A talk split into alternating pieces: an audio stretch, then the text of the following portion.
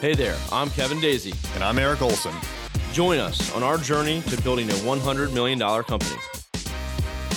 Hey there, everyone. This is Kevin. Recently, we had the pleasure of unseating a competitor from a prospect who did not reach out to us. And in the end of it all, we had to write an email for the prospect so that they could fire the other vendor. I don't know if we've ever had to do this before, so this is a really rewarding kind of feeling when we had to do this. So first off, this was a company that we were very aware of that's on our radar, but they did not step up and ask us for service or to review what they had going on. It was simply a prospect. I got in touch and sat down with the CEO on something unrelated, and I kind of pitched, that we did marketing and what we could do to help them out. And of course, he agreed to, take a look at our stuff. Let's see what you guys can do to improve what we have going on. So it was a lead-in, but it was not someone with their hand raised. Well, we also got in there, and this is Glenn, did a fantastic job. We got in there, and there was not really a lot of ways that we felt we could help them. From the outside looking in, there wasn't a lot of opportunity. So it was kind of a dead deal in my mind. But we continued to talk to them, and we started to uncover some things that we could help them with. So it took some time. It took a little bit of relationship, conversations, and multiple meetings to find this out. Well, once we kind of got onto something, they were very interested.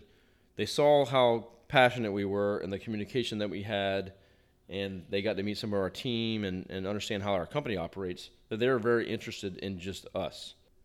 So now that we have their interest and we have some things that we can help them with, we started talking about budget and talking about numbers and all this stuff.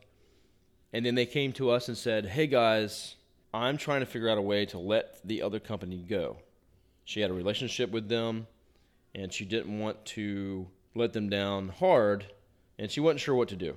We actually sat down together, Glenn and I, and we drafted up a message, an email of what they could say to why we were a better fit or why they were going to switch over to us.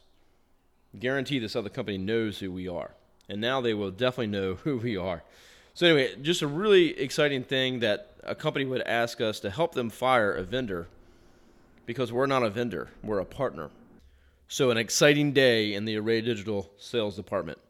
So question for you, have you had to do this before? Have you had to help your potential client fire another vendor?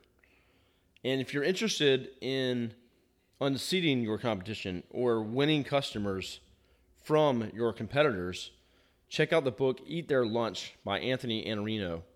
Very good book. Glenn brought it to me, and it's amazing. Glenn follows the practices, and it works. Thank you for listening. Want to learn more about digital marketing? Sign up for our digital marketing newsletter at marketersanon.com.